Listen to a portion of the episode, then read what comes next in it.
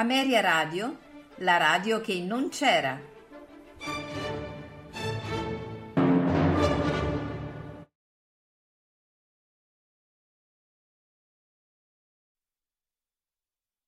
Quando ero fascio del duca di Norfolk, ero sottile, sottile, sottile. Ero un miraggio vago, leggero, gentile, gentile, gentile. Quella Ameria Radio presenta Tutto nel mondo è burla, stasera all'opera, con Massimiliano Samsa, Valerio Lopane e Paolo Pellegrini.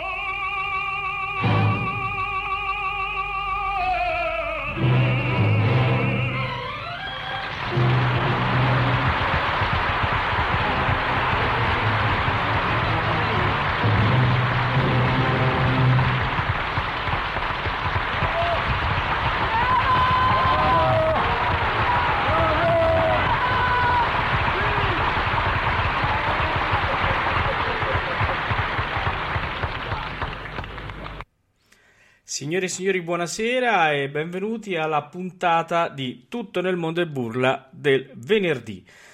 Come avete potuto ascoltare dalla controsigla, questa sera parleremo di un altro grande della nostra lirica. Eh, parleremo eh, di Lorenzo Saccomani e ne parleremo innanzitutto insieme a, a Alvin Valerio che è qui con noi. Ciao Alvin. Buonasera a tutti, buonasera ai nostri amici e soprattutto diamo il benvenuto a un amico che ormai è un ospite graditissimo, ma è certo. quasi di casa, di casa, nel nostro salotto letterario e musicale che è Giovanni Marchisio. Benvenuto carissimo, un grande abbraccio e veramente, veramente ti devi sentire a casa qua da noi. Eh, certo. Grazie a voi per l'invito e buonasera e buonasera a tutti. Oh, perché chiaramente Giovanni Marchisio? Perché Giovanni Marchisio ha scritto un bellissimo libro su Lorenzo Saccomani intitolato Felicemente Baritono, eh, editore Ruggin- eh, Rugginenti.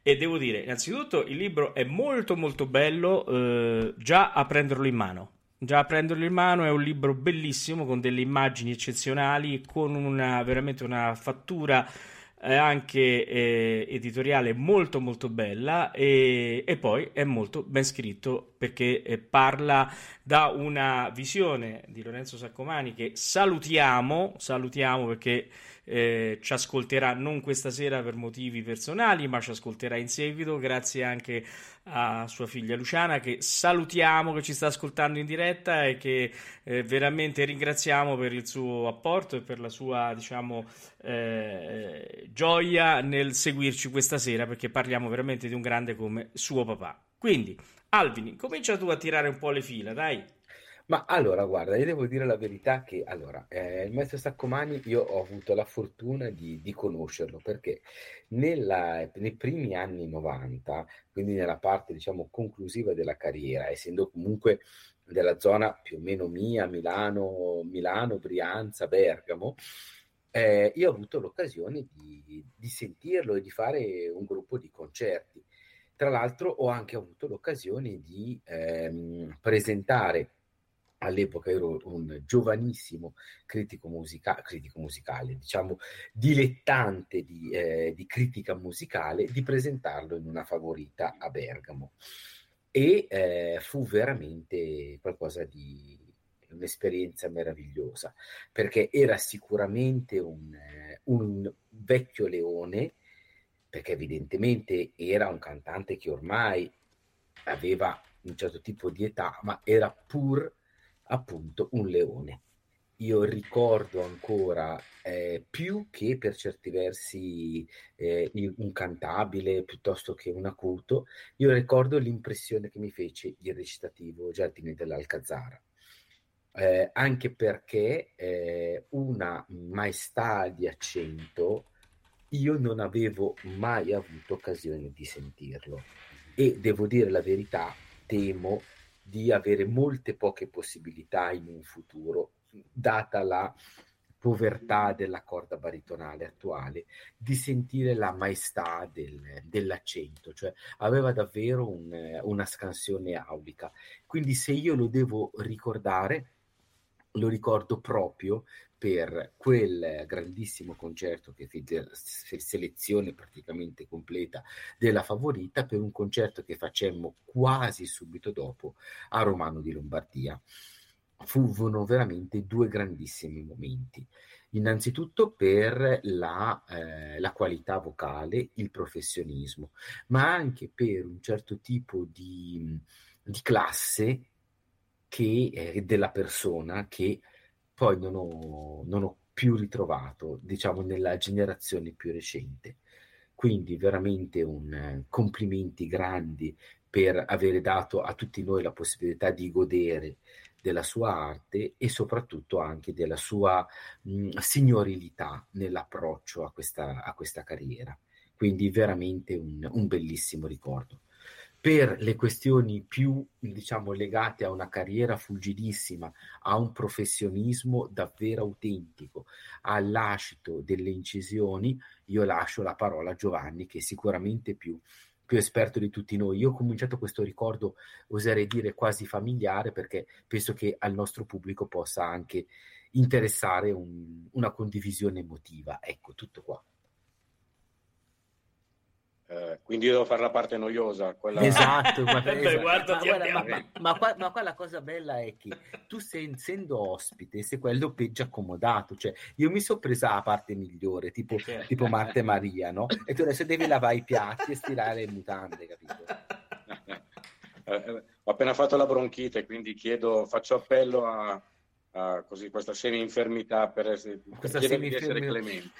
Oh, saremmo, saremmo clementi. Guarda, per la Ci clemenza devi, de- devi- devi passare da io, io clemenza l'ho finita come, come disse una mia amica io la clemenza l'ho finita alle otto e mezza si Allora, con 12 ore di ritardo Facciamo una cosa, due coordinate tanto per inquadrare qualche numero. No? Abbiamo sentito prima il prologo dei Pagliacci, eh, registrazione da un punto di vista tecnico non felicissima, però è il debutto di Saccomani, o meglio, Saccomani debutta nel 64 sul palco ad Avignone, eh, sempre coi Pagliacci, ehm, in una serata in cui doveva essere Canio Mario del Monaco, che però aveva avuto qualche settimana prima il famosissimo incidente, tragico incidente, da cui poi si è ristabilito parecchi mesi dopo, eh, venne sostituito da Achille Braschi, che aveva una voce tecnicamente detta della Madonna,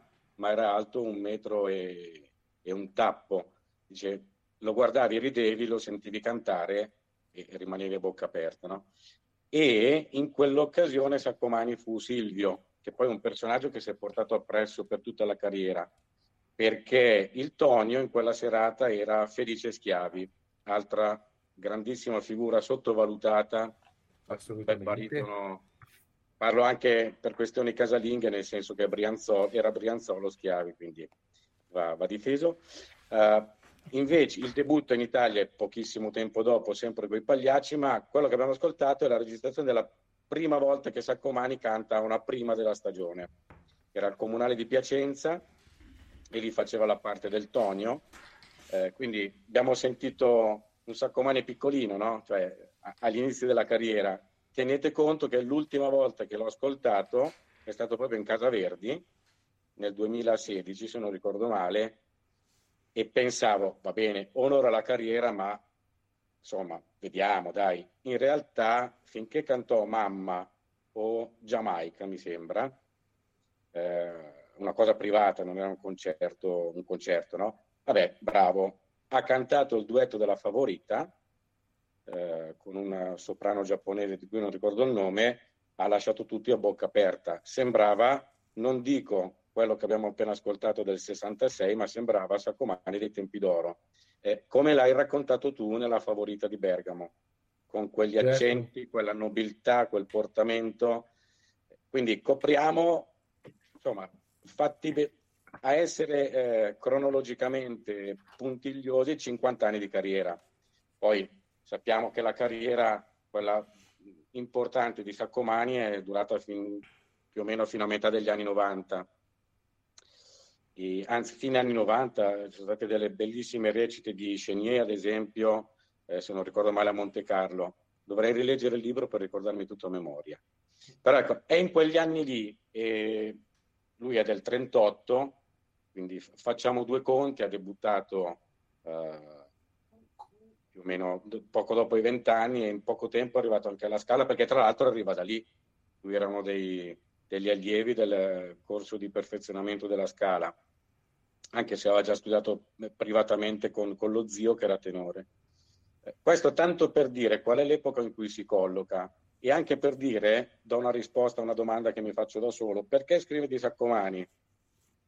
Perché non, non vale più, come ho fatto per Carlo Tagliabue o per Giulio Neri, scrivo dei cantanti che mi piacciono. In questo caso scrivo di un cantante che mi piace, perché persona simpatica, persona semplice, voce meravigliosa, ma anche perché fa parte di, quel- di quella schiera di cantanti che meritano che gli sia ridato un posto eh, nella storia della lirica, nella storia del bel canto. Una bella voce, un bel modo di cantare, spesso volentieri eh, di quelli che salvano la serata, che danno la garanzia di uno spettacolo soddisfacente. Però non avendo nomi non faccio nomi di altri baritoni, evidentemente, non, non, avendo i nomi di chi ha inciso decine e decine di, di, di, di opere in studio, eh, si rischia che a volte rimanga un po' in penombra. Quindi l'idea di ridare a questi cantanti che hanno tirato grandi nella lirica, tanti di noi, mi sembrava più che doveroso. Ma Assolutamente questo, sì. guarda, qui ti trovi veramente a casa da questo ah, punto certo, di vista, anche perché, anche perché proprio cioè, la quotidianità, la vita di palcoscenico proprio di questi artisti è assolutamente determinante. Sì. Anche perché poi cioè, veramente hanno fatto tanto. Tu parlavi di Felice Schiavi, io ti dico, un cantante che ho conosciuto abbastanza bene, ha anche un ruolo importantissimo di didatta perché ha formato un, una marea di, come Meliciani, cioè tutta gente che ha, ha, avuto anche, un, oltre che una carriera, un certo tipo di livello di professionismo solido, iterato, eccetera, eccetera, anche una seconda carriera altrettanto importante di, eh, di artisti appunto legati alla, alla, didattica e alla formazione delle nuove generazioni, assolutamente. Oh, Giovanni, tu inizi il libro... Eh in un modo molto, eh, eh, molto coinvolgente perché tu fai subito. Non me lo, non me lo ricordo. Eh, me lo ricordo io. ce l'ho qui, ce l'ho qui, vado a vedere. Ah, fa così, fatti, ti... fatti bigliettini, fatti bigliettini. fatti pizzini, i pizzini, fatti. Esatto. No, perché praticamente eh, eh, tu fai capire subito eh, che tipo di personaggio è eh, Saccomani, ovvero sia incominci a parlare facendo il quadro della famiglia, come tu hai accennato adesso, lo zio, ma anche il padre cantava, mm-hmm. però il padre era più diciamo, eh, impegnato a mantenere poi la famiglia, tra parentesi anche lui, anche Lorenzo è andato a lavorare e a, quando è entrato alla scuola della, della, della Scala eh, l'azienda mh, sotto diciamo eh, la raccomandazione no? di Wally Toscanini, Wally Toscanini, sì. Toscanini gli diede un'ora di, di permesso per arrivare sì però la cosa importante è che tu fai capire innanzitutto la persona, cioè il galantuomo, una persona precisa, una persona che ha affrontato la carriera come tutti i grandi, nel senso l'ha affrontata facendo una grande gavetta, studiando, mm-hmm. essendo modesto e eh, fino in fondo quando tu racconti della, eh, del premio che gli è stato dato dopo che aveva finito la carriera, no? eh, dove lui aveva promesso che forse avrebbe cantato ah, Mondovì, eh, Mondovì. avrebbe cantato un'aria di Tosti, invece eh, quando si, gli si avvicinò uh, a chi gestiva la serata, lui disse no, no, dopo questo bel concerto no, non, no, non voglio, no, non, non, vorrei rovinare l'atmosfera, quindi immaginate che tipo di, di personaggio era. Quindi mi piacerebbe che tu tracciassi un attimo la figura uh, di Saccomani proprio partendo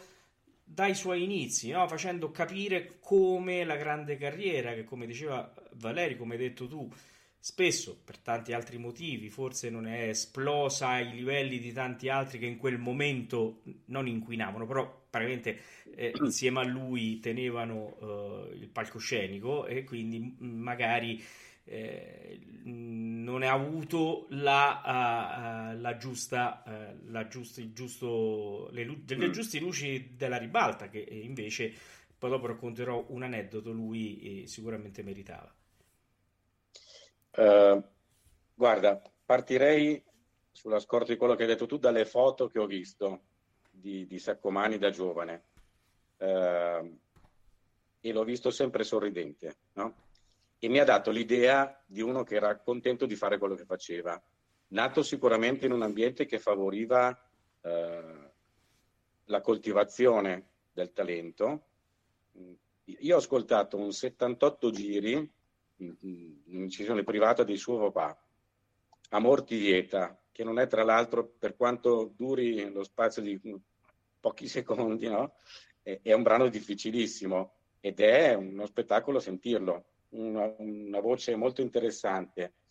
Eh, quindi era di famiglia, lo zio Attilio, il papà, lui. Lui ha questo talento e eh, è in un ambiente fertile per coltivarlo.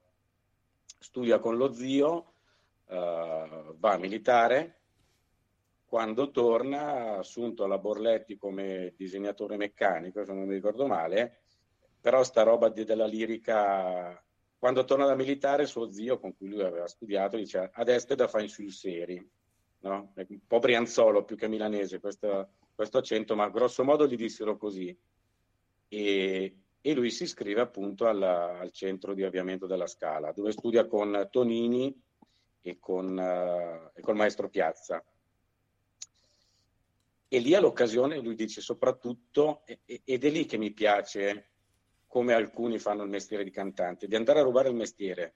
Cioè sì, sono alla scala, vado a sentire, mm, studio tutto per essere pronto, anche perché gli allievi dovevano essere pronti eventualmente eh, nelle prove a sostituire qualcuno. E il debutto alla scala nasce così, eh? nasce perché chi doveva cantare aveva chiesto un, un giorno di, per, per la generale, per le prove, non ricordo, un giorno di permesso, il maestro piazza una prova non il maestro Piazza, il maestro piazza una prova senza preavviso e Piazza diceva io ho qui uno che la parte la sa e così eh, ha, ha il, l'opportunità di, di, di, provare il palcoscenico della, della scala. È stato tutto così la sua carriera. Io credo non abbia mai sgomitato per essere il primo o per esserci dappertutto, perdendo alcune occasioni probabilmente, ma facendo una carriera di tutto riguardo. Uh, la Bohème, famosa Bohème del 79 alla Scala, di cui c'è ancora il video, il Marcello non è Cappuccilli, grandissimo baritono. La serata è quella con uh, Marcello Saccomani. Uh, un altro video che, che, c'è in commercio della Butterfly dell'Arena di Verona nell'83 è vero che Sharpless non è questo grandissimo personaggio, ma c'è un modo di fare anche i personaggi piccolini di classe. E, e il secondo, in, quelle, in quel cartellone, era Leonucci. Quindi non è che Saccomani è sempre stato in ombra, avrebbe potuto essere valorizzato di più. Uh, lui alla Scala canta fino all'84, avrebbe potuto cantare ancora molto di più. La voce c'era, uh, il repertorio, lui si è ritagliato un repertorio indovinato per la sua voce. Eh, parti cantabili dove puoi dare slancio e, e quindi ha preso, si è preso le sue soddisfazioni, ha fatto la sua bella carriera, ha coperto due generazioni di cantanti alla fine, perché partiamo dal 64, arriviamo con le ultime recite importanti poco dopo il 2000, parliamo di più di 40 anni di carriera effettiva, e, e ho voluto tracciare quella storia qui di, di, un artista innamorato del suo mestiere, lo scrive bene nella postfazione, in una delle due postfazioni ehm, Daniele Ruboli. È uno che senza sgomitare, con la passione per il suo mestiere, ha fatto la sua carriera e eh, per quanto non nelle grazie di, non, di nessuna casa discografica, perché in studio abbiamo solo una registrazione che sono i pagliacci con, con Pavarotti e la Freni, ha tutto il diritto di avere il suo posto d'onore nella storia della lirica. Assolutamente sì. E, e se poi vogliamo, no, Alvin, scendere un attimo sul discorso anche vocale, no? Eh, certo. aveva un timbro, un timbro bellissimo. Uh, allora, vabbè, assolutamente. Anche perché, no, allora, anche perché io direi adesso magari facciamo un ascolto. Sì, allora Così... guarda, io ci avrei la Lucia eh, adesso che ve ne Va bene, per, è perfetta la Lucia. Ah, Questa Lucia la... siamo una decina di anni dopo i pagliacci che abbiamo ascoltato prima. Sì, è di Chicago del 1975. Eh, vado a memoria, credo di sì. sì. Eh, ed è la, la, la, recita, quella serie di recite con la Sutherland e con, con Pavarotti. Con Pavarotti sì. E ascoltiamo eh, l'aria e la cavaletta subito dopo. Benissimo, allora andiamo ad ascoltare, poi con Alvin Valerio parliamo un po' della, della sua voce che è veramente notevole.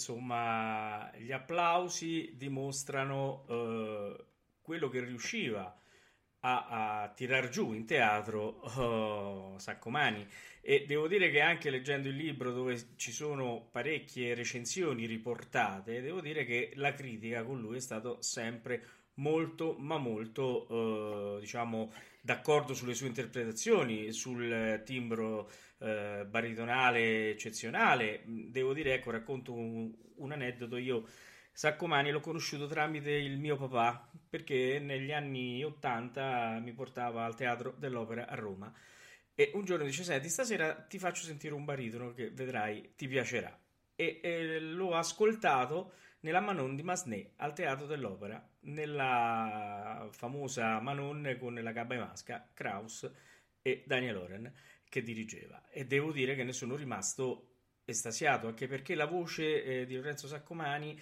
in teatro correva, correva e come, ed era una voce che avvolgeva tutto il teatro senza essere invadente. Io mi ricordo che eh, noi prendevamo sempre quasi il palco di platea.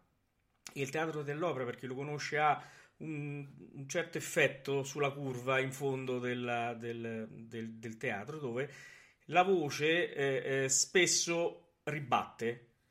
Bene, quella di Saccomani era una voce che pur subendo il giro che faceva uh, acusticamente dentro al teatro, era una voce che il teatro lo rendeva morbido, lo rendeva eh, veramente accogliente e tu uscivi e dicevi caspita mentre tanti altri cantanti anche blasonati eh, sì arrivavano con una grande quantità sicuramente quello che era ma non ti davano il senso di di avvolgimento, di accoglienza che la voce di Saccomani dava, che poi era una voce che dava una sicurezza as- ad ascoltarlo che non tutti hanno.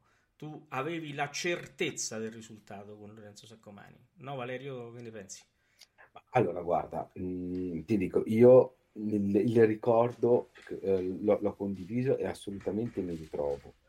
Eh, quello che volevo evidenziare su, sull'ascolto che abbiamo appena fatto è quello di mh, mhmm, una grandissima qualità, una qualità non solo vocale, che quella la conosciamo, era anche un baritono che si colloca anche in, in un ponte con, col passato più che con la contemporaneità sua, cioè una voce di, di baritono più vicina alle tendenze che saranno poi quelle degli anni 90, cioè di baritoni più, mh, più chiari di timbro, più diciamo ottocenteschi o di inizio Novecento, insomma più sul filone dei, dei Battistini, degli Stracciati, di questa, dei D'Ancona, di questo gruppo di, di, di affiliati. Quello che sbalordisce nella luce che abbiamo ascoltato e sicuramente la direzione di Bonin ci aiuta ed è stato sicuramente illuminante perché un cantante se è grande anche la capacità di approfittare del contatto di un eccezionale direttore, è quello di da una parte non rinunciare ad alcuni elementi della tradizione, come per esempio abbiamo trovato nella parte eh, iniziale la classica inversione per la salita all'acuto del, del, del cantabile, colma di tanto brobi, cioè con la modalità, però abbiamo una cabaletta ripetuta due volte, con una variazione sia a livello di fraseggio, di intensità, di colore, di sensibilità e in più anche un radioso acuto finale. Questo è qualcosa che rende la vocalità e l'esecuzione di eh, Saccomani veramente eccezionale per certi versi e di questo veramente dobbiamo essere grati a lui, grati a Bonninge e anche grati di avere questo tipo di incisione. Giovanni, eh, nella eh, diciamo, leggendo sempre il libro, eh, a un certo punto si parla di un suo barbiere di Siviglia. Il suo barbiere di Siviglia che poi venne eccezionalmente bene perché la critica eh, lo, eh, lo, esa- lo osannò per questo barbiere. Però fu, diciamo, eh, come Paganino ripete, insomma, e lui si rammaricava perché praticamente eh, lui si sentiva di avere una verve comica e nessuno gli offriva più il barbiere ed era un po' un sogno nel cassetto. Come la vedi tu Giovanni questa cosa? hai il microfono chiuso. Giovanni ha il microfono chiuso. Ecco, vai. Eccomi. Sì, Forse vai. era meglio col microfono chiuso, No. così non annoio. Eh, No. prima una- mi, mi aggancio un attimo a quello che diceva Valerio, poi ti rispondo. E sul discorso del baritono chiaro, poi ci porterà a parlare di Verdi fra qualche ascolto, e cioè Lorenzo Saccomani, al di là della- del timbro bellissimo, del- eh, della cantabilità, del fatto questa voce che correva tutta avanti, ed è verissimo, aveva una voce tutto sommato chiara. Questo dimostra che per cantare Verdi, il baritono verdiano, e poi lo ascolteremo fra, fra qualche minuto, non deve avere la voce grossa a tutti i costi, scura, grassa, viene da dire. Eh, potremmo fare la lista a non finire di baritoni verdiani con la voce chiara. Per quanto quella di Sacomani non fosse chiarissima, eh, però è- va, va in quella linea lì. Per rispondere alla tua domanda, lui ha cantato il Barbiere un paio di volte, eh, credo tra l'altro in sostituzione di qualche collega. Eh, con, io ho, un pezzettino di registrazione da qualche parte, ma ho letto le critiche e, e le critiche erano molto interessanti. Siamo quasi più rammaricati noi di Saccomani stesso che non abbia ripetuto l'impresa. Lui in un'intervista dice: Eh, non me lo chiedono, però mi piacerebbe, ce l'ho lì nel cassetto. Ormai hanno deciso che sono un baritono serio e non mi chiedono più il barbiere. E a dimostrazione del fatto che è credi- con quella voce lì puoi cantare quello che vuoi. A dimostrazione del fatto che è credibile anche nelle parti comiche, eh, lui ha fatto un eccezionale, sempre stando alle critiche, e, e di quello la registrazione delle prove, così fanno tutte, eccezionalmente solo in una produzione, ma così come, per quanto non sia una parte comica, ma è comunque una parte leggera dal punto di vista dell'approccio, il Ford del Falstaff. Dopo ascoltiamo una registrazione ineditissima, casalinga quasi, eh, il monologo di Ford, e, e lì tutto, da dimostra- è, è lì tutto a dimostrare che Saccomani non è solo Rodrigo, non è solo il Conte di Luna, non è solo le parti cosiddette serie. Eh, credo sia davvero più rammaricati noi di lui di non avere un suo barbiere un po' più frequente. Certo. Hai parlato di Verdi. Io comincerei ad affrontare Verdi con eh, l'Ernani o dei Verdanni miei. Così poi Siamo cominciamo. nel, siamo nel 1982 Sì. a San Carlo di Napoli, la regia è di Tito Gobbi, che a proposito, e chiudiamo sull'argomento di ruoli brillanti, aveva proposto, dopo quell'esperienza a Saccomani, di andare a casa sua, di Gobbi, per eh, prepararsi eh, per il Gianni Schicchi. Quindi qualcuno che sicuramente se ne intende più di me, che era Tito Gobbi, aveva colto questo- questa dimensione brillante eh, in Saccomani. Quella registrazione dal San Carlo, eh, O Verdanni miei, dirige Buon Compagno e la regia era di Tito Gobbi.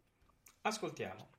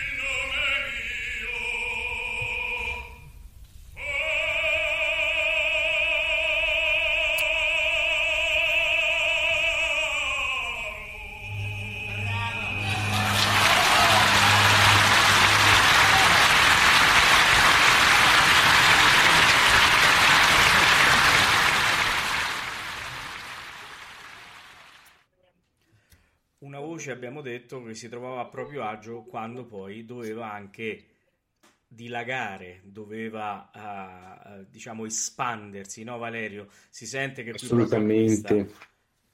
Beh, ma già nell'espansione di Io vincitore dei secoli, cioè questa è proprio è la quintessenza del, del canto verdiano certo. e soprattutto proprio nel, nella modalità di diciamo questo riallacciarsi a, alla tradizione di inizio, di inizio Novecento, Ottocentesca, sicuramente era il terreno d'elezione di Saccomani, sicuramente. Anche un certo tipo di canto, di canto brillante.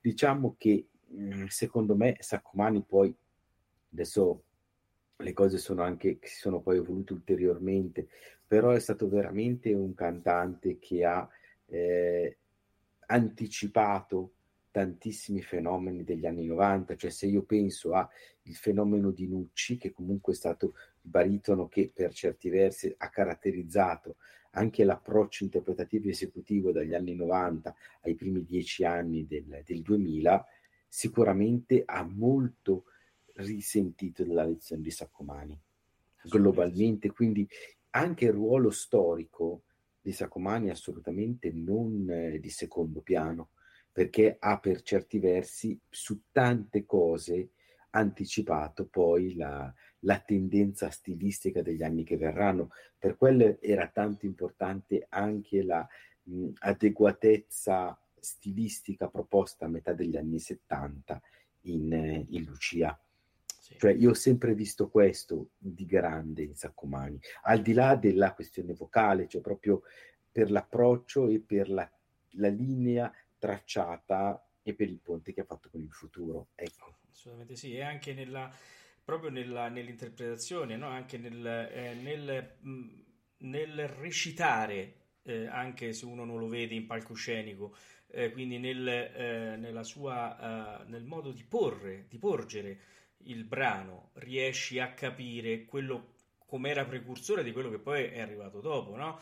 Perché eh, certo. quindi l'attenzione alla parola, l'attenzione proprio ai colori, che eh, eh, fanno parte un po' della, de, della lirica moderna, quando diciamo eh, c'è stato proprio più attenzione a questo tipo di, di, di cose, questo e lui già lo faceva.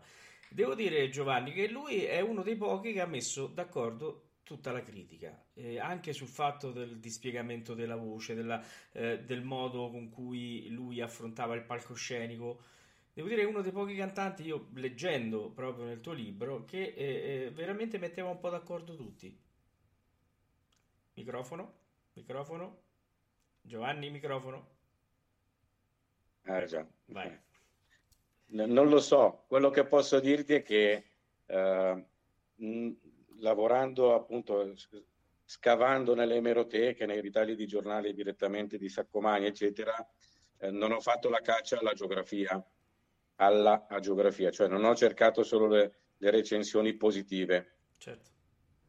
Quindi probabilmente va nella linea di quello che dicevi tu. Sì. Mm, forse è figlio del fatto che davvero sederti in sala e avere Saccomani sul palco ti ha sempre messo in quella situazione di tranquillità. Eh, canta Saccomani e sto tranquillo, che la recita la porta a casa in maniera egregia. Non devo stare ogni due secondi sul chi va là perché chissà cosa succede. Un, una garanzia. E se c'è un elemento, eh, nel solco di quanto diceva Valerio, che non so se su questo è stato precursore o è stato erede del passato, ma se c'è un elemento che ho sempre apprezzato, in alcuni passaggi poteva essere più eh, incisivo nella recitazione, può darsi, poteva essere più elegante, può darsi, ma se c'è una cosa che oggi, anche nei baritoni più eh, giustamente quotati, faccio fatica a vedere in maniera così netta come ho sentito in Saccomani è il fraseggio. Cioè Saccomani aveva un fraseggio da manuale e qui credo che l'insegnamento dello zio, evidentemente anche il buon gusto suo, eh, de- de- della scuola della scala, ma anche di Badiali, con cui, con cui, lui, come tanti grandi degli anni 70, ha studiato, insomma, qualche segno l'abbiano lasciato.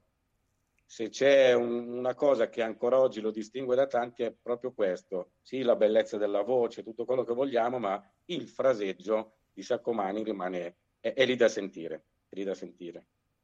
Assolutamente sì. E, e, ed è uno dei, dei pochi, che secondo almeno quello a mia conoscenza, che è stato molto apprezzato anche nel repertorio francese.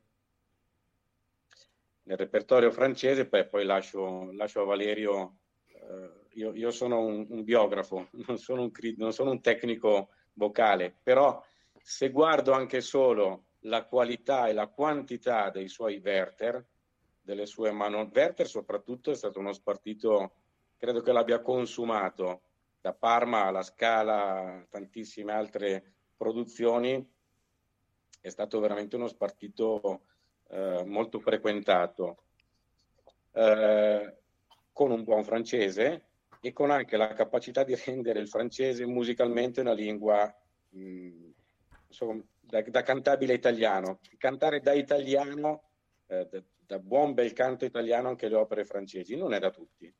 No. Non è da tutti. Eh, il Faust, eh, che, che, poi ascolteremo, di cui ascolteremo un'area, è una lezione di canto, secondo me. Infatti era proprio quello che andavo a, a far, ad ascoltare i nostri eh, radioascoltatori per poi parlarne, perché è veramente una lezione di canto, ma è anche una lezione di grande interpretazione. Andiamo ad ascoltare Avant de quitter Célier dal Faust di Gounod.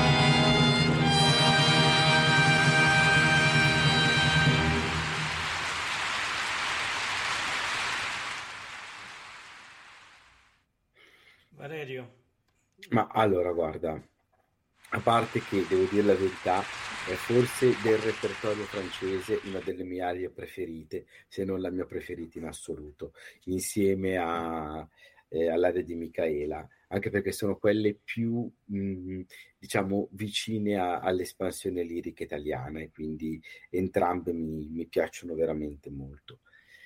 La questione è quella che dicevamo prima, cioè eh, la capacità di riuscire a piegare una vocalità densa, pastosa, qual è quella italiana, ha una, eh, non è soltanto la questione della linea di canto, ma anche la prosodia francese, che mh, non è più facile o più difficile di quella italiana, è una modalità completamente diversa, ha anche una linea molto più, mh, più, polverizzata per certi versi rispetto a quella italiana. Io penso sempre che comunque la, eh, l'incedere del canto francese ha qualcosa di vagamente più nebulizzato, non, non riesco a, a trovare altri termini. Sentire un interprete italiano che comunque invece mantiene un certo tipo di, mh, di timbratura molto più determinata è forse stilisticamente meno adeguata, perché quel tipo di, di approccio, eh, oserei dire appunto sfumato, francese è più adeguato stilisticamente. Però secondo me, per noi italiani, il, eh, il, l'approccio all'italiana anche di pagine francesi ha una fascinazione maggiore, anche perché sempre secondo la mia idea le, la prospettiva di un canto italiano più denso ti dà anche delle risorse interpretative, dinamiche e di colore che sono assolutamente uniche. E Saccomani in questo è grandissimo perché appunto godendo con una voce non di grandissima dimensione ma quello che si dice in gergo messa bene conta molto di più, cioè è un'emissione pura, senza nessun tipo di, mh, di scoria, di fibra e eh, lineare, cristallina, pura, con altissima eh, risonanza, che è quella che appunto dava l'effetto di riuscire ad avere la, mh, la fonazione perfetta con gli armonici di ritorno in una sala, che era quello che dicevi tu dell'effetto del teatro dell'opera. Quindi questo lo rende veramente grandissimo e nel repertorio francese secondo me è un altissimo valore aggiunto. Quindi un grande Faust, un grande Valentino, evidentemente, un Valentin veramente di livello, assolutamente come lo è stato come Albert, anche perché veramente è stato l'Albert di tutte le più grandi Charlotte possibili e immaginabili, a cominciare da quella, secondo me, ineguagliata della Valentini Terrani, sempre, e in questo appunto entro ancora una volta la mia il mio approccio e la mia sensibilità personale, una cantante italiana che sposta le, come verrebbe dire, le corde italiche su, eh, sul canto d'Oltralpe. Ecco, Assolutamente sì. Ehm, Giovanni, comunque noi stiamo parlando no, del repertorio francese, stiamo parlando di Verdi, poi adesso andremo avanti a fare un ascolto proprio del Falstaff no, di, eh, di, Verdi, però eh, Saccomani ha cantato anche tante opere no, che non sono conosciute, ha cantato Wagner, ha cantato insomma, eh, ha spaziato nel, eh, in tutto il repertorio raccontaci qualcosa, nel senso perché eh, non è tanto, diciamo, da tutti riuscire a, eh, diciamo, gestire una vocalità come quella di cui parlava adesso Valerio in tanti repertori, eh, soprattutto quello wagneriano, non è uno scherzo, insomma, eh. E, ho, ho, scoperto anche opere che non conoscevo. Anch'io. Perché che Saccomani avesse inciso, o meglio era una, una, produzione radiofonica, se non ricordo male, poi commercializzata, La campana sommersa, va bene, questo lo sapevo, e, non è tra le più conosciute, non è Rigoletto, ma la conosciamo. Esatto, esatto. Ma che avesse cantato anche La Lissa, era un'opera che francamente non conoscevo, eppure l'ha cantata. Eh, mi ha colpito il fatto che, eh, e mi è dispiaciuto che non, sia un'occasione che non, non è più ricapitata, che abbia ad esempio cantato il, il Rossini serio. Pi, più che Wagner mi, mi, intriga questa cosa. eh, una produzione degli anni 70, se non ricordo male, eh, il Rossini Serio del Mosè, eh, è un... Cioè, può, può, essere letto in due modi. Con quella voce lì puoi cantare di tutto, eh, che vuol dire che canti anche l'elenco del telefono e va bene, ma non è questo, non è questo il caso. Oppure, eh, chiaramente dove vieni scritturato per le proposte che ti fanno, ma scegliere in ogni repertorio quello che è più adatto alla tua voce, o meglio, i personaggi in cui con la tua voce puoi entrare meglio.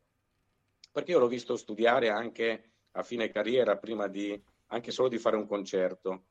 E quindi che si tratti di, di Rigoletto, che non ha cantato tantissimo, eh, ha fatto delle produzioni interessanti a Londra, a Bologna, in una prima, eh, o che si tratti della Lissa, questa sconosciuta, o che si tratti del, Mosè del, del Rossini Serio o di Wagner o dei francesi o grandissimo territorio d'elezione anche quello, il bel canto di Donizetti, ad esempio, eh, la serietà di Saccomani è data dal fatto che prende, si mette lì, studia, lo studia per la sua voce e ti rende il personaggio credibile. Eh, dico, non dimentichiamoci anche la Covancina non dimentichiamoci anche il Covancina di, di, di, inizio carriera, sì. sia Covancina che, che l'altro di inizio carriera quando era ancora appunto i primi passi alla scala. Adesso stavo, stavo, ricercando dentro il tuo libro, eh, non me lo ritrovo, eh, che un'opera fatta in doppia lingua, una parte in italiano, una parte eh, non mi ricordo qual era, non so se tu te la ricordi. in, do, in doppia lingua, giuro che non me Eh sì, eh, cioè, guarda, l'ho vista proprio ieri che, mentre lo risfogliavo c'era una, una parte cantata in, eh, in, italiano e un'altra nella lingua dell'opera. Non vorrei dire una stupidaggine, forse era proprio il Boris. Può darsi ci fosse, tutti cantavano in lingua madre e lui in italiano. Non, sì, non, non sì, una cosa del genere era. Adesso non, la stavo ricercando affannosamente, ma ora ci riprovo. Ma io ho scoperto delle cose che, dai, uno dice Lorenzo Saccomani, come tanti eh, cantanti di cartello, ha fatto la sua carriera avuto le sue scritture, ha preso l'aereo, è andato, ha cantato. In realtà, come credo nella vita di tanti cantanti, ci sono stati episodi eh, singolari. Eh, era in Cile, se non ricordo male, sì. doveva cantare Sharpless, però il regista litiga e se ne va, lasciando tutti eh, orfani di regista. Sacomani era quello che meglio conosceva l'opera gli hanno chiesto di fare il regista. Quindi abbiamo un, un, una locandina con Sharpless, Lorenzo Saccomani, regia di Lorenzo Saccomani. Così come sempre in Sud America il debutto nello Chenier avviene perché non c'era il doppio del baritono che si era ammalato e quindi dice sì ma io conosco il nemico della patria perché lo, lo cantava nei concerti ancora militare e quindi debutta lo Chenier. Ci sono un po' di, di occasioni di questo tipo. Sì, sicuramente sì. Eppure lo, lo, devo trovare perché era una cosa buffissima. Io ho riletto due volte, dico, ma com'è possibile? Comunque adesso uh, io andrei ad ascoltare intanto uh, l'aria uh, dal Falstaff eh, e provo con, un, con eh, una nota introduttiva, perché io credo che il maestro Saccomani quando ascolterà questa puntata si arrabbierà, nel senso che lui non ha cantato tantissime volte il Falstaff, ma quelle volte che l'ha fatto in produzioni di tutto riguardo, eh, con Panerai, eh, con la Barbieri. La registrazione che vi, ho, che vi ho proposto è una registrazione al pianoforte, alla, fatta nell'80 al Circolo Amici della Lirica di Parma. Eh, si tratta di una conferenza, lezione con qualche brano di Marcello Conati, ospiti Saccomani Beh, e Lorenzo Kraus. Kraus canta La donna è mobile, qualche cosa di spagnolo che non ricordo. Saccomani, tra le altre cose, canta il monologo di Ford. E quindi mi sembrava interessante più per la qualità in sé, che è uguale alle altre registrazioni che, che abbiamo di Saccomani nel Falstaff, più per l'occasione. Siamo nel 1980, lui avrebbe cantato a Parma pochi mesi dopo, proprio nel Werther, e in quell'occasione cantò La Favorita, cantò Guglielmo Tell, Resta immobile, altra opera che non portò purtroppo mai in teatro, eh, Occhi di fata, che non si nega mai a nessuno, e il monologo del, di Ford. Bene, andiamo ad ascoltarlo.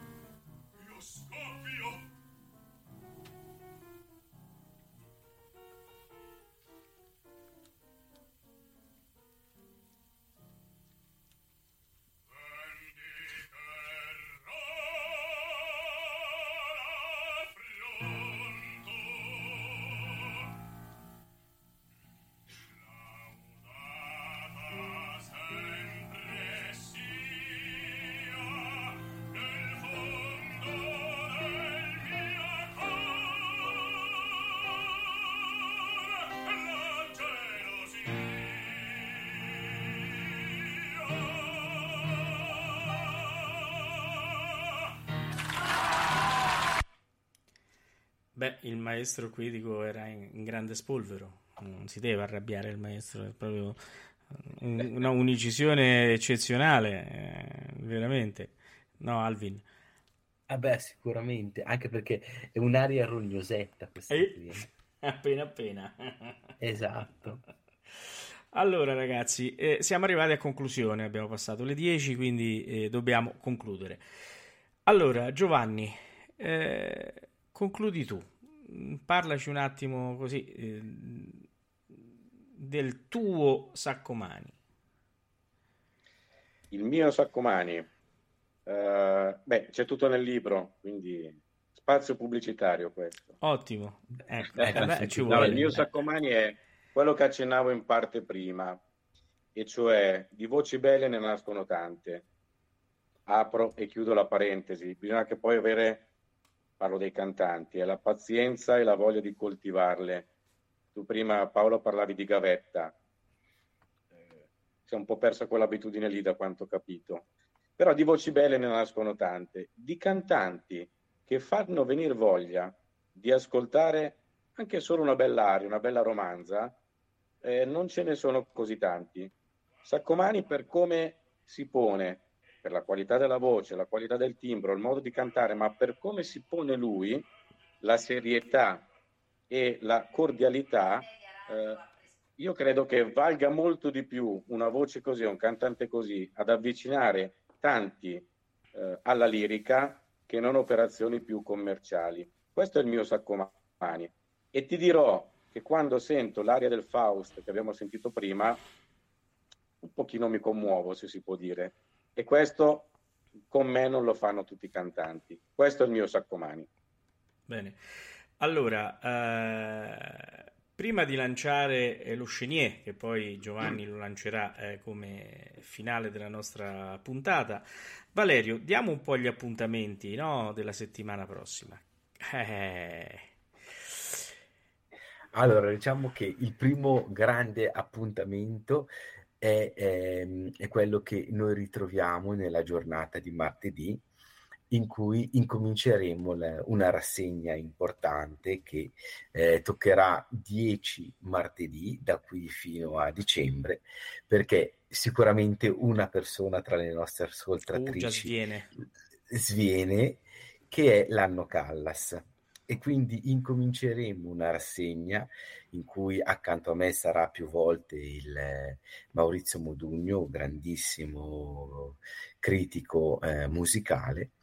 Tenteremo di indagare il grande mistero artistico di Maria Callas, incominciando da un'analisi cronologica di tutto il suo repertorio.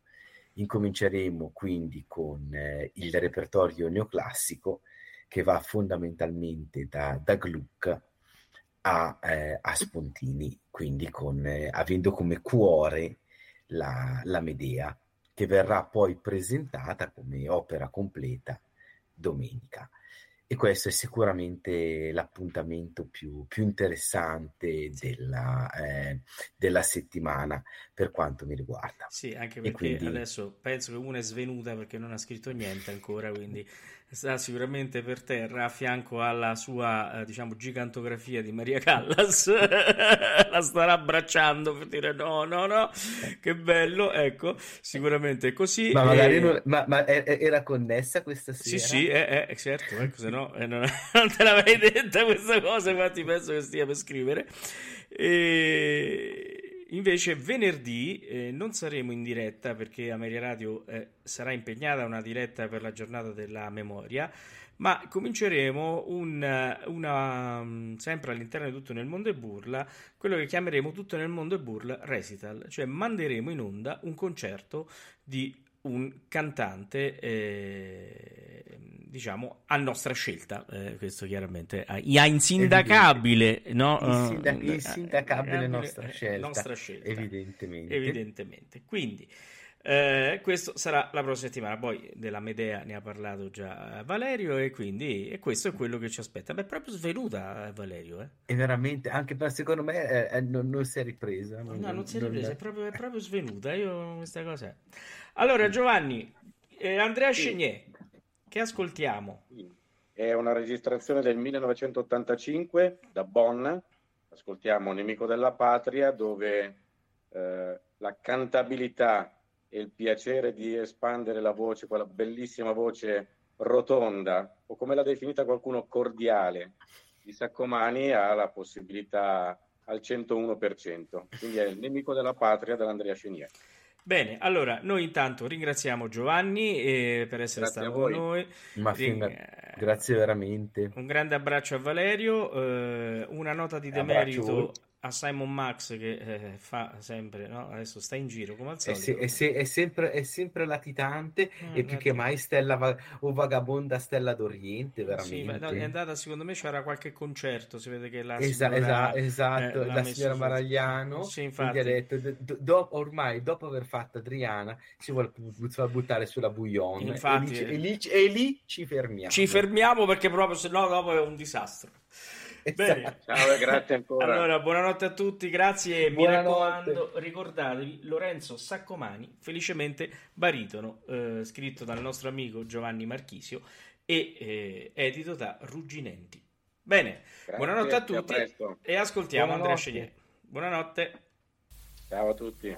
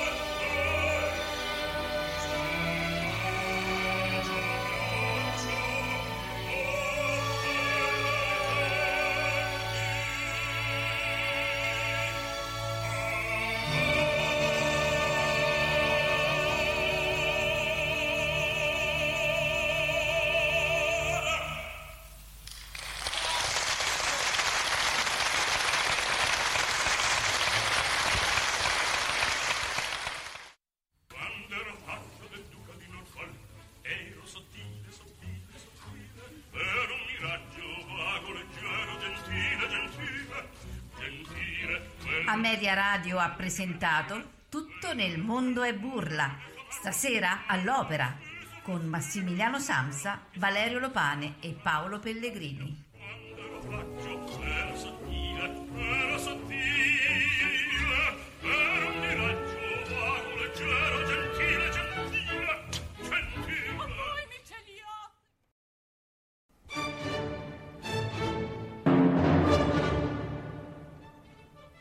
Ameria Radio, la radio che non c'era.